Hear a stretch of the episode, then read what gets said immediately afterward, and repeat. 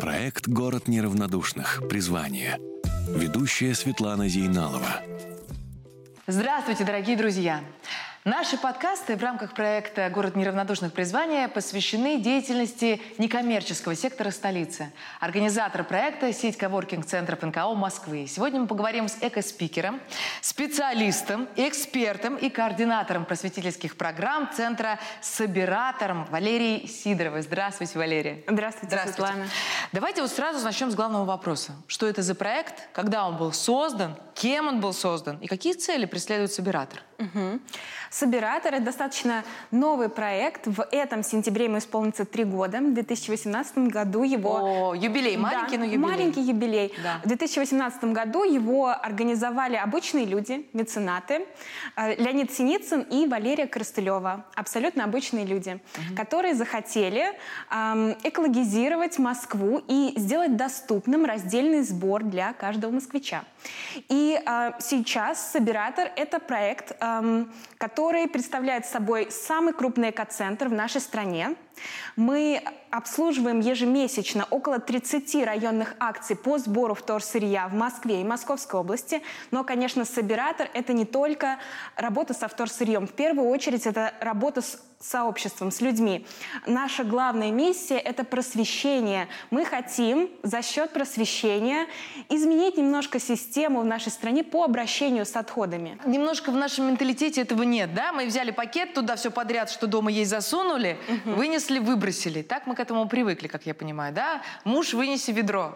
Да, конечно. Но а теперь надо по-другому. Нужно немножечко менять свою ментальность. Я бы сказала, скорее, э, в хорошем смысле вернуться назад, потому что это у нас было в советское советское время раздельный да сбор отходов и работа со вторсырьем, конечно же, велась, мы все помним, сбор макулатуры, стеклотары, Да, я бутылочки сдавала, да. Да-да-да. Это все у нас было. И сейчас у нас есть возможность внедрить эту систему, научившись на опыте других стран, 30-летнем опыте, взять все самое лучшее и сделать сразу все правильно. Вот какое вторсырье в основном к вам приносит? Расскажите. Это что, пластик? Угу, угу. Проект «Собиратор» сейчас принимает 80 категорий вторсырья сырья Ого. на переработку. Это все что угодно. Самые редкие виды пластика, которые перерабатываются в том числе. У нас есть интересные редкости. Например, можно сдать на переработку рентгеновские снимки или блистеры от таблеток. А это тоже опасные вещи? Это вещи, которые стоит перерабатывать и спасать от свалки, безусловно. А много сдают? Вот, как, вот как вот описать объем, который вы принимаете? Я не знаю, uh-huh. в килограммах, в литрах, в слонах, uh-huh. в попугаях? А есть у нас интересная статистика. В апреле месяце мы буквально поставили рекорд по сбору вторсырья. Мы собрали и отправили на переработку 111 тонн вторсырья. Это если сравнить вот так визуально с чем бы то ни было, по массе, не по объему, именно по массе. Это три вагона метро. Ого. и небольшая маленькая тележка. Такой вопрос. Вот вы получаете э, все это вторсырье в огромном количестве, а куда вы его несете? Угу. Кто им занимается дальше? Угу.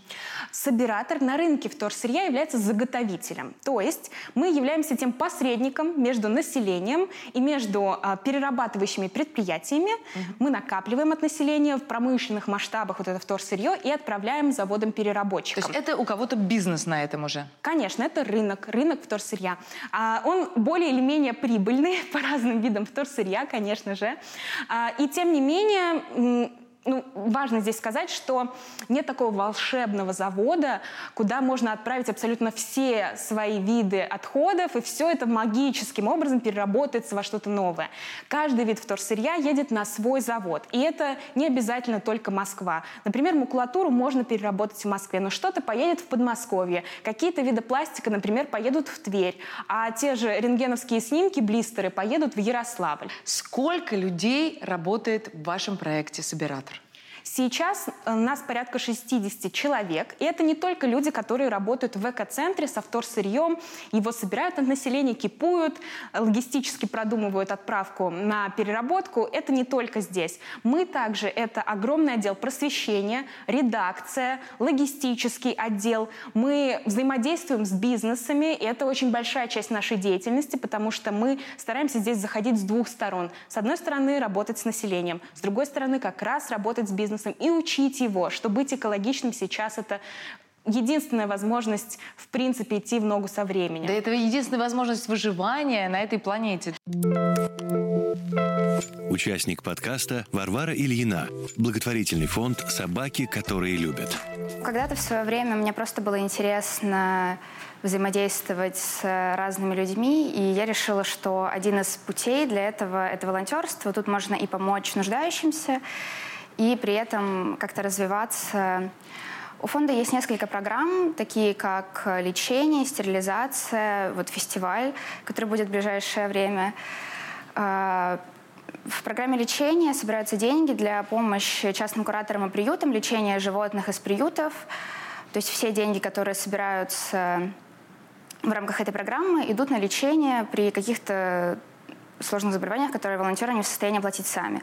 Стерилизация – это, например, очень важная программа в которой мы стерилизуем животных, э, которые попадают под опеку фонда или у частных кураторов, чтобы не плодилось еще больше бездомных животных.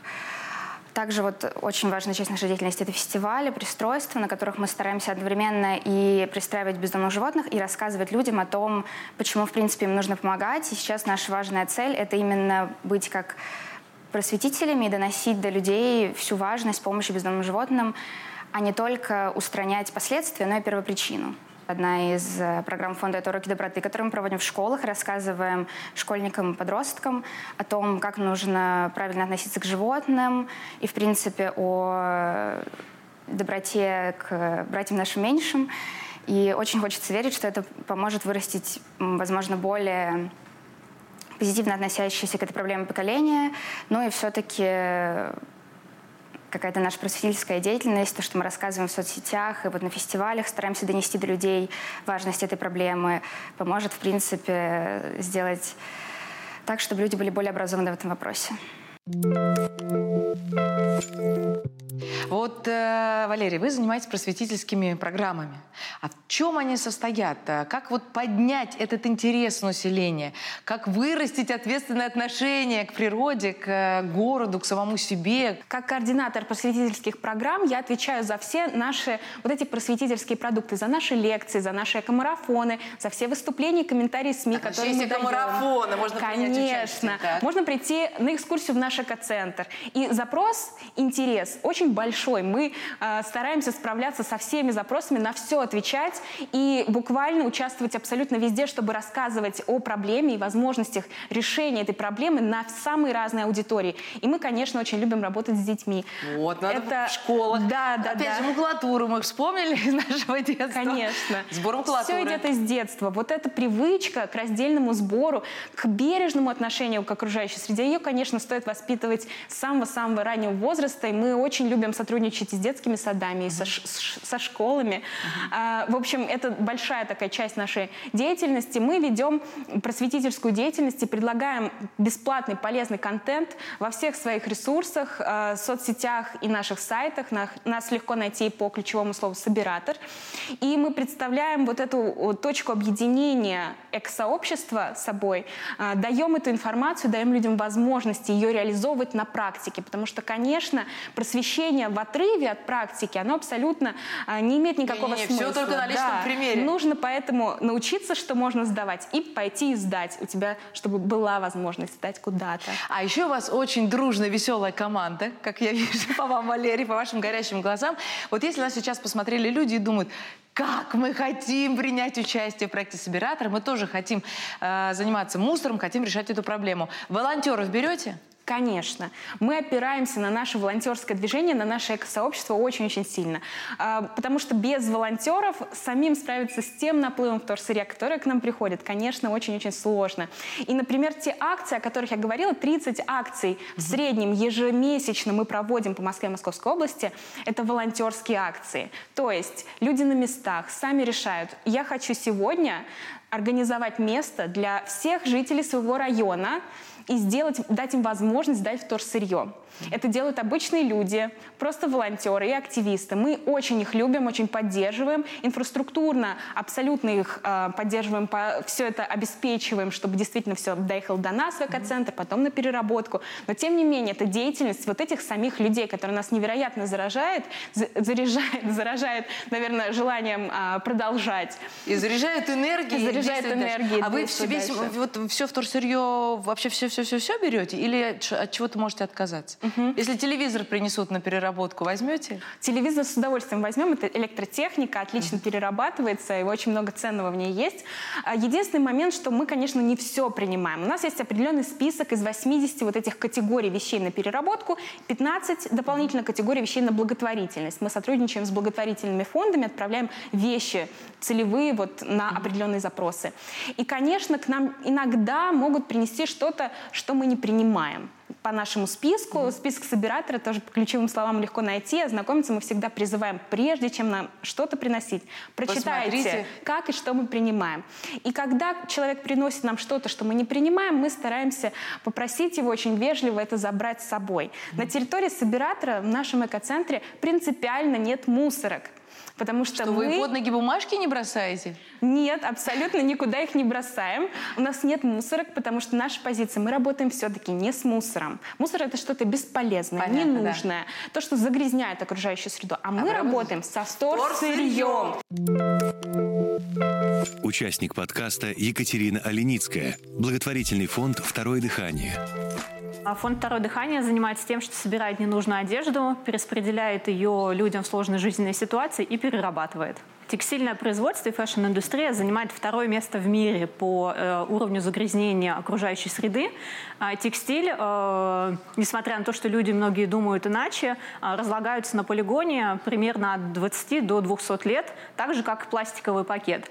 Вместе с тем люди пока не воспринимают текстиль э, и вообще одежду ненужную как что-то э, равнозначное мусору. И, и здесь есть еще такая проблема, что если э, текстиль попал э, в контейнер, например, даже для раздельного сбора мусора, он впитает в себя влагу, он впитает в себя запахи, и его переработать будет невозможно. Именно поэтому для того, чтобы собирать ненужную одежду, должна быть отдельная инфраструктура, а, куда люди могли бы приносить ненужные им вещи.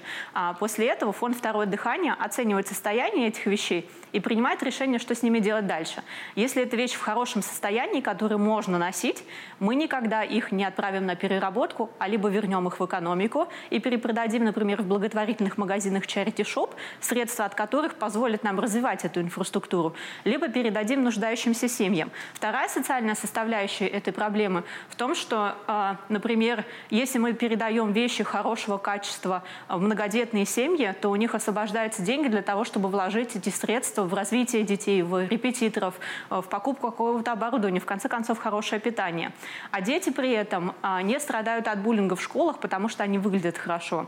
Поэтому, несмотря на то, что кажется, что Ненужная одежда – это такая история, а, когда ну, нет прямой помощи, но на самом деле через один шаг она позволяет решать большое количество социальных проблем. В день к нам поступает примерно 6 тысяч предметов одежды а, а, где-то 100 тонн, которые мы сейчас собираем ежемесячно, это говорит о том, что мы нужны горожанам, и мы важная часть городской инфраструктуры. Скажите, вот, слушайте, потрясающая беседа, я сама прям завелась, чувствую, что нужно принять участие вот именно в сборе этого вторсырья. А скажите, какие планы на будущее у вашей некоммерческой организации? У нас есть большое такое направление развития – это выход в регионы. Мы очень хотим, чтобы такие собираторы были не только в Москве.